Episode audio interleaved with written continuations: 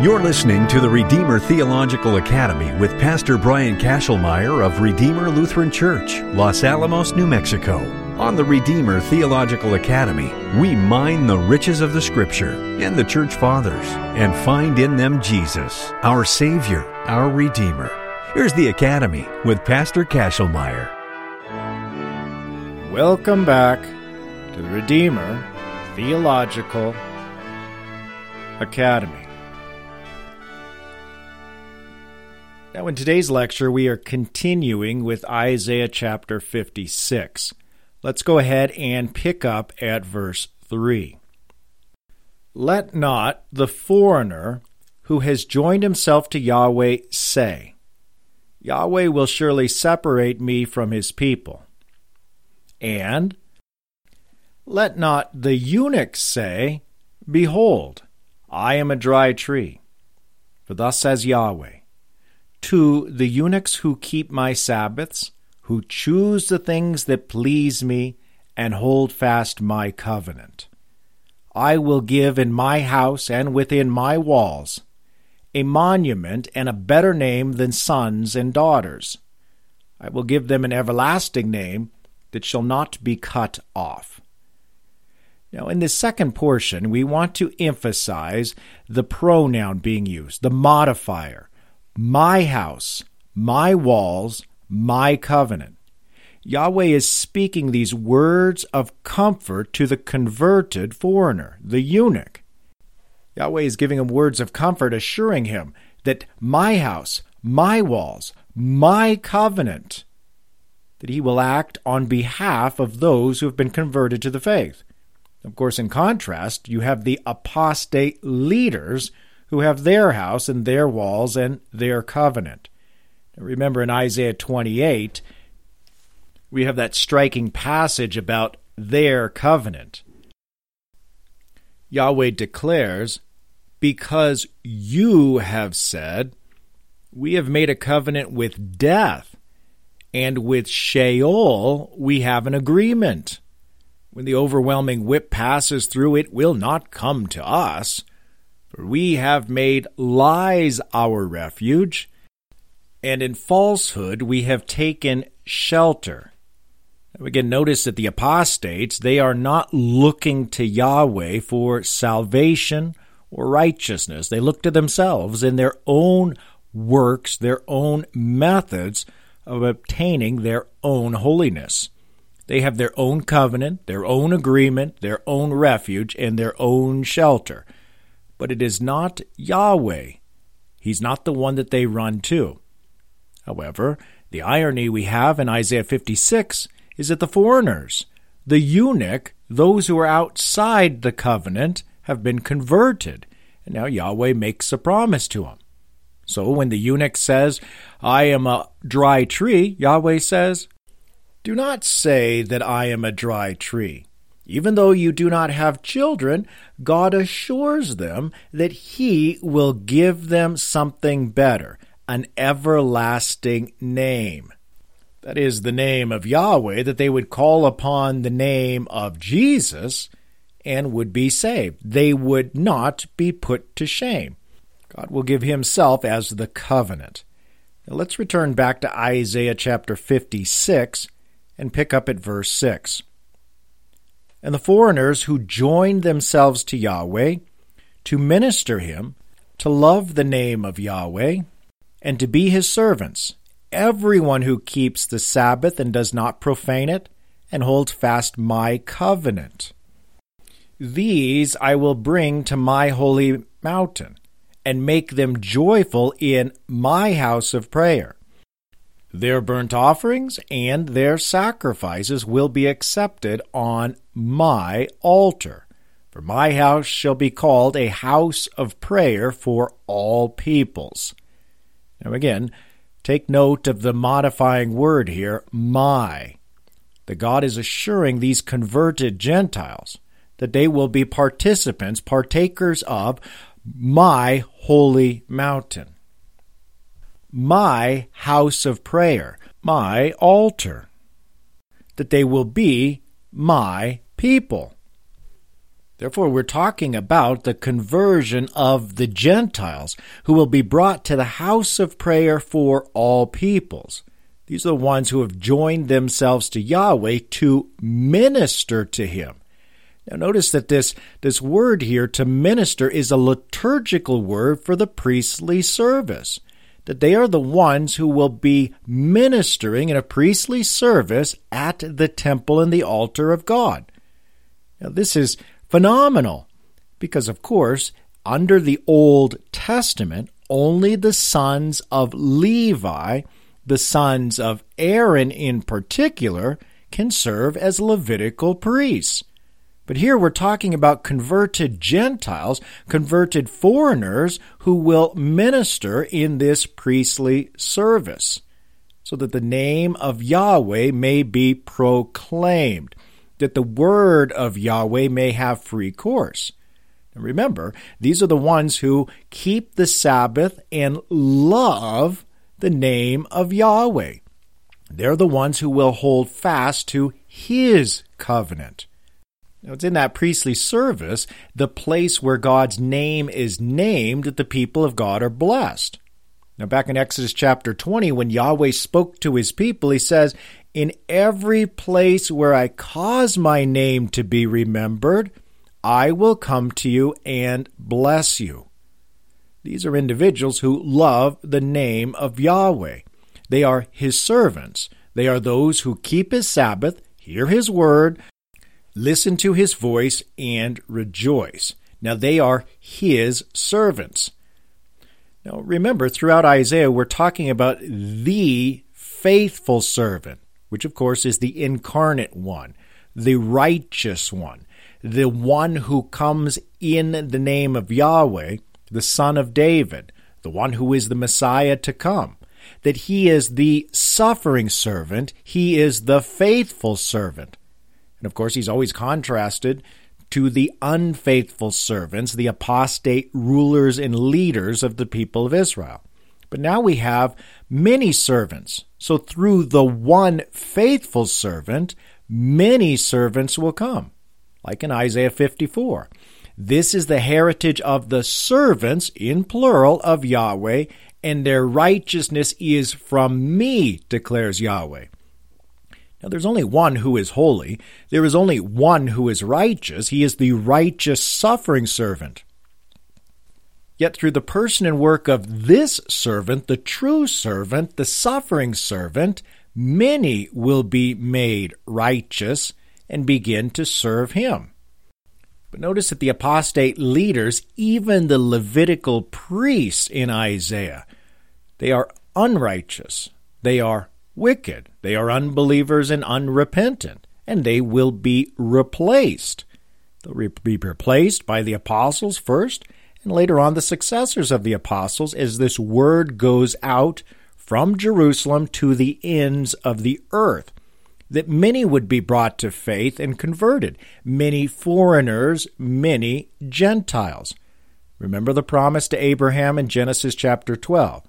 Yahweh says, I will bless those who bless you, and him who dishonors you I will curse, and in you all the families of the earth shall be blessed. Well, wherever the name of Yahweh is caused to be remembered, it is at that place that he comes to bless us, that he comes to be present with his word and sacrament, to bestow upon us his holiness, to grant us the remission of sins. Now, we're talking specifically here about converted Gentiles, the foreigners, the foreigners who join themselves to Yahweh. These are ones who are converted to the faith. Now, in Reed Lessing's commentary on Isaiah, he notes here that the similarity in the Hebrew words between joining or attaching and the word Levi. And we can see this most clearly in Genesis chapter 29 with that Hebrew word play that again she conceived and bore a son, and she said, Now this time my husband will be attached to me, that is, joined to me, because I have borne him three sons. Therefore his name was called Levi. See, in the Hebrew, this word for Levi and attach or join sounds similar. And now you have that same word play. That we have a Levitical priest, sons of Aaron, who only can be priest under the Old Testament. But now, under the New Testament, with new things, you will have foreigners who are converted that are made priests. That is, those who minister and serve in the priestly service of proclaiming the gospel, of leading in the sacrifice of praise and thanksgiving, and of course, who pray on beef benefit of the people of God. Now, later on in Isaiah chapter 66, you'll see this direct correlation with these Gentiles being converted and made priests under the New Testament. Isaiah writes in chapter 66 And they shall bring all your brothers from all the nations as an offering to Yahweh, on horses and in chariots and litters, and on mules and on dromedaries, to my holy mountain, Jerusalem, says Yahweh. Just as the Israelites bring their grain offering in a clean vessel to the house of Yahweh, and some of them also I will take for priests and for Levites, says Yahweh. Now he's taking these converted Gentiles and making them into Levitical priests. This, of course, is something outside the realm of the Old Testament. According to the institution of the Levitical priesthood, you had to be a son of Aaron. But now you have converted Gentiles who will be serving in the priestly service of proclaiming the gospel and bringing people to faith in Christ through their word. Now, in Zechariah chapter 2, in a very similar way, you have the echoing of this conversion of the Gentiles, in which we hear these words Many nations shall join themselves to Yahweh in that day, and shall be my people, and I will dwell in your midst, and you shall know Yahweh of hosts has sent me to you. Now, again, we have this play on these Hebrew words that sounds similar. This word for joining or attaching sounds like Levi, so that they will be converted, they will be attached and joined, and then they will serve in this priestly office. Now, what's in this priestly office? Well, this is the place where God's name is proclaimed, in his holy mountain, in his house of prayer, at his altar. Now, notice that when we talk about the temple, the place where God's glory dwells, that this is a house of prayer. But in particular, it is a house of prayer for all peoples. This is the place for all humanity to come to the location of God's promised presence. And once again, we recall that the temple building, the tabernacle in the Old Testament, is a picture, it is an image of the incarnation, the location where God promises his presence to bless all nations. All peoples are to be blessed in him, the Son that has been given, the baby that has been born for us and for our salvation. If you look at Ephesians chapter 2, where the Apostle Paul proclaims this gospel not only to the Jews, but also to the Gentiles, he states this to the baptized in Ephesus He came and preached peace to you who were far off, and peace to those who are near. For through him, this of course is Christ, who came to preach, we both have access in one Spirit to the Father. So then you are no longer strangers and aliens but you are fellow citizens with the saints and members of the household of God. And remember that when Paul is writing to the baptized in Ephesus, predominantly these are going to be Gentile converts who have been baptized into the Christian faith in the name of the Father, the Son, and the Holy Spirit. They have been given God's glorious name. They are made partakers of the covenant that God promised to bring. God gathers through the gospel, whereas Satan scatters through sin. But now we're talking about the assembly of the Lord. He assembles his people around his word and his sacrament, both the audible and visual word of God. The Holy Spirit calls, gathers, and enlightens. He brings people who are not God's people to the holy mountain of God to become God's people. This is the whole work of conversion through the proclamation of the gospel. The message of Jesus, the good shepherd who laid down his life for his sheep. Of course, when we're talking about gathering, this is the image of a shepherd. A shepherd gathers.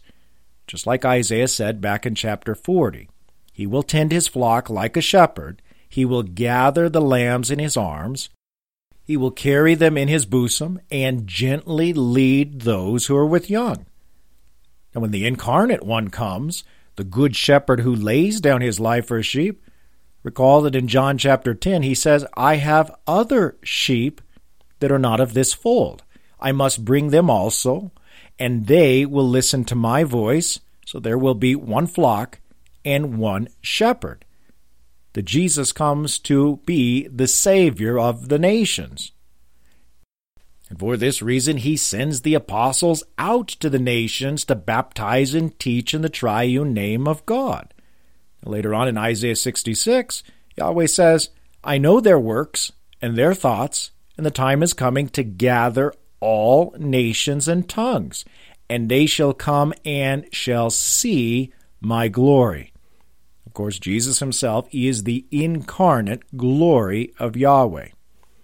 Those who were in darkness and deception and death by the devil will be brought into his glorious light. Remember, those who labor and are oppressed by demons will receive the promised gift of spiritual rest, rest for their soul. Therefore, everyone who keeps the Sabbath and does not profane it and holds fast to my covenant Yahweh declares he will bring to his holy mountain. Again, those who keep the Sabbath are those who hear the Word, specifically the Word incarnate. Now, the Old Testament Sabbath is a shadow of Jesus, who is the reality to come. And he's the New Testament, the New Testament that is given in his blood. Thus, Yahweh is talking about the converted who hold fast to his covenant. He says, I will make with you an everlasting covenant, my steadfast, sure love for David. Back in Isaiah 55, the previous chapter. This, of course, is all founded upon the promised mercy of David in the new covenant. That is, the New Testament in the blood of Jesus. Through Jesus, we have access to the Father in the Holy Spirit. Now, the language of the holy mountain, this is the place where God's glory dwells in the midst of his people. The holy mountain of God is the place where the people of God are gathered around his presence. Now, when Isaiah talks about this joining of the people of God to God at the mountain, this, of course, always goes back to chapter 2, the mountain of God that will go out higher than all the mountains of the earth. Thus the prophet writes, It shall come to pass in the latter days, the mountain of the house of Yahweh shall be established as the highest of the mountains, and shall be lifted up above the hills, and all nations shall flow to it. And many people shall come and say, Come, let us go up to the mountain of Yahweh, to the house of the God of Jacob, that he may teach us his ways, and that we may walk in his paths. For out of Zion shall go the Torah and the word of Yahweh from Jerusalem. Again, understand the parallel. The house of God is the mountain of God. This is all incarnational language. The place where God's name is proclaimed and his presence is promised. You draw near to God's face for His grace. And this mountain of God, this is the place where there will be life, salvation, and the forgiveness of sins. Now, in Isaiah chapter 25, when we hear about God defeating death on this mountain, it is on this mountain Yahweh of hosts will make for all peoples a feast of rich food, a feast of well aged wine, of rich food full of marrow, of aged wine well refined. Now, the mountain of God, again, is the place where God dwells with his people. And we have this understanding that in the Old Testament, that, that most formidable mountain of God is Mount Sinai. Of course, it is at the top of the mountain where Moses sees God. That's the place of God's presence in the Old Testament, the most significant place. Well, now we are transitioning from that mountain where Moses receives the Ten Commandments, and now a new mountain, the holy mountain of God, the mountain that will be for all nations. This is Mount Zion, the place where God's glory will dwell for all people. Now, going back to Exodus chapter 19, Moses gives us this account of Mount Sinai. On the morning of the third day, there were thunders and lightnings and a thick cloud on the mountain, and a very loud trumpet blast, so that all the people in the camp trembled.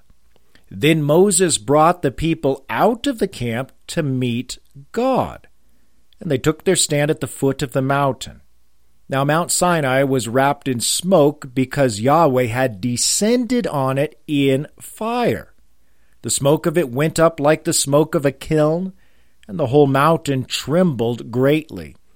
And as the sound of the trumpet grew louder and louder, Moses spoke, and God answered him in thunder. Observe that the noise, the sound, the sound of the trumpet was loud and it became louder and louder. A trumpet blast that caused fear and trembling in the people of God. But notice that this trumpet blast, this sound of the trumpet, only goes to the people of God there at Mount Sinai. Now we're talking about a greater mountain in the New Testament. That mountain, of course, at Mount Sinai, is a picture of the greater reality to come the holy mountain of Yahweh, in which his Christ will be placed and reign throughout the whole earth. That when the mountain of Yahweh, the holy mountain, comes, the kingdom of God comes through the incarnate King, the sound, that is, the voice of God, will go further than just to the people of Israel.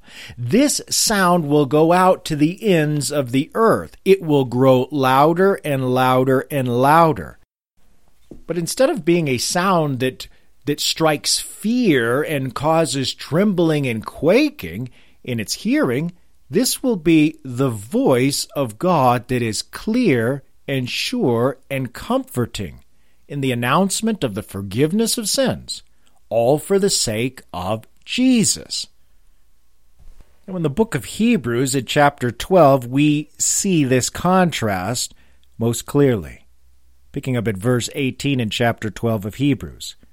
For you have not come to what may be touched, a blazing fire and darkness and gloom and a tempest, and the sound of a trumpet, and a voice whose words made the hearers beg that no further message be spoken to them.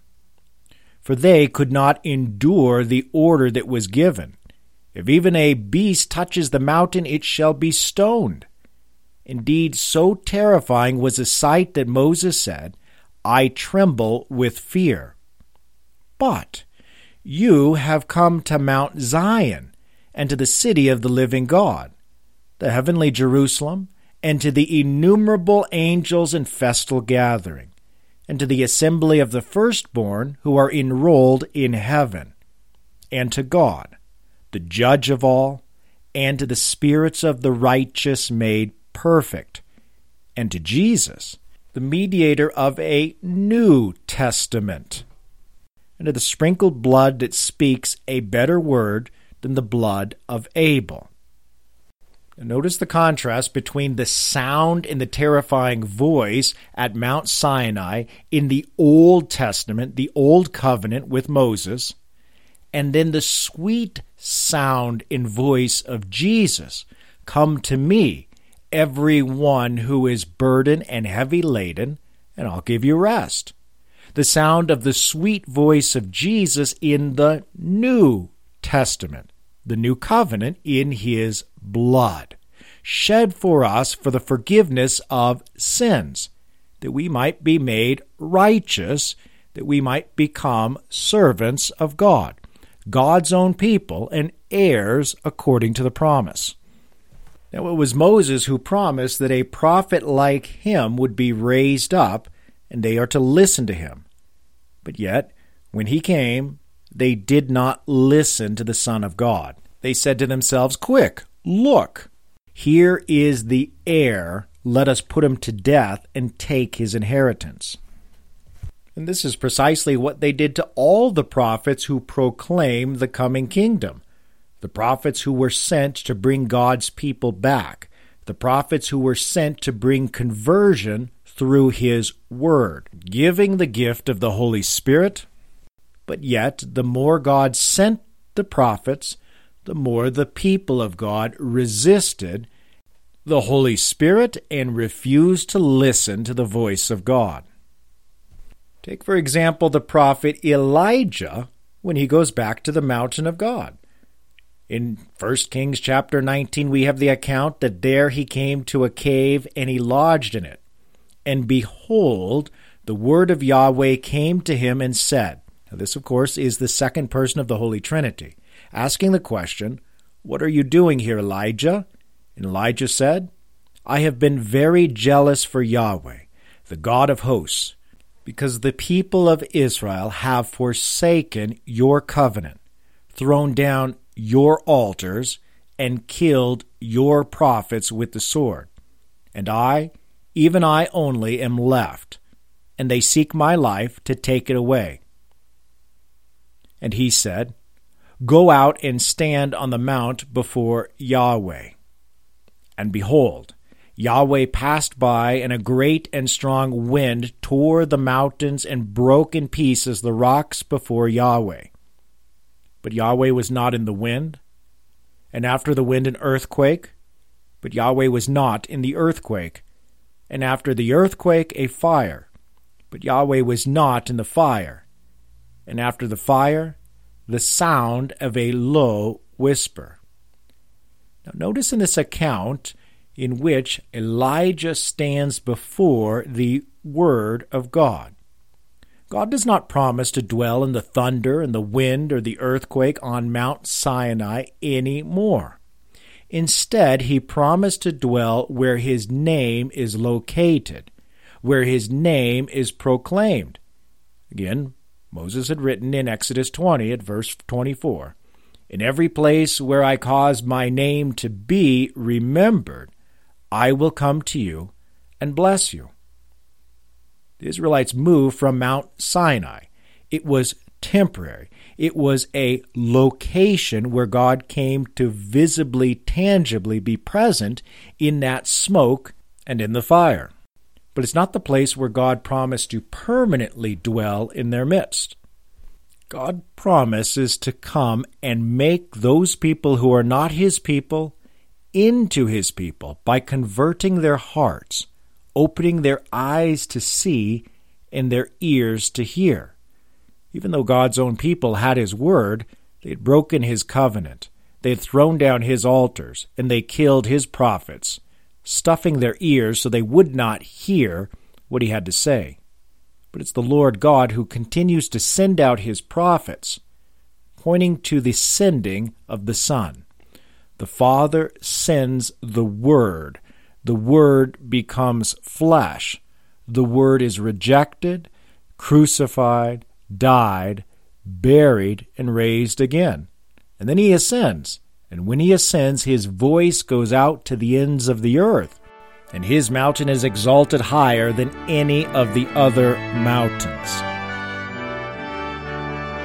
Thank you for listening to this episode of the Redeemer Theological Academy. For more episodes or to leave comments about this show, please visit our website, RedeemerTheologicalAcademy.org. Again, that's RedeemerTheologicalAcademy.org. Thanks for listening and may our Redeemer Jesus Christ continue to be your life and salvation, your hope and your peace.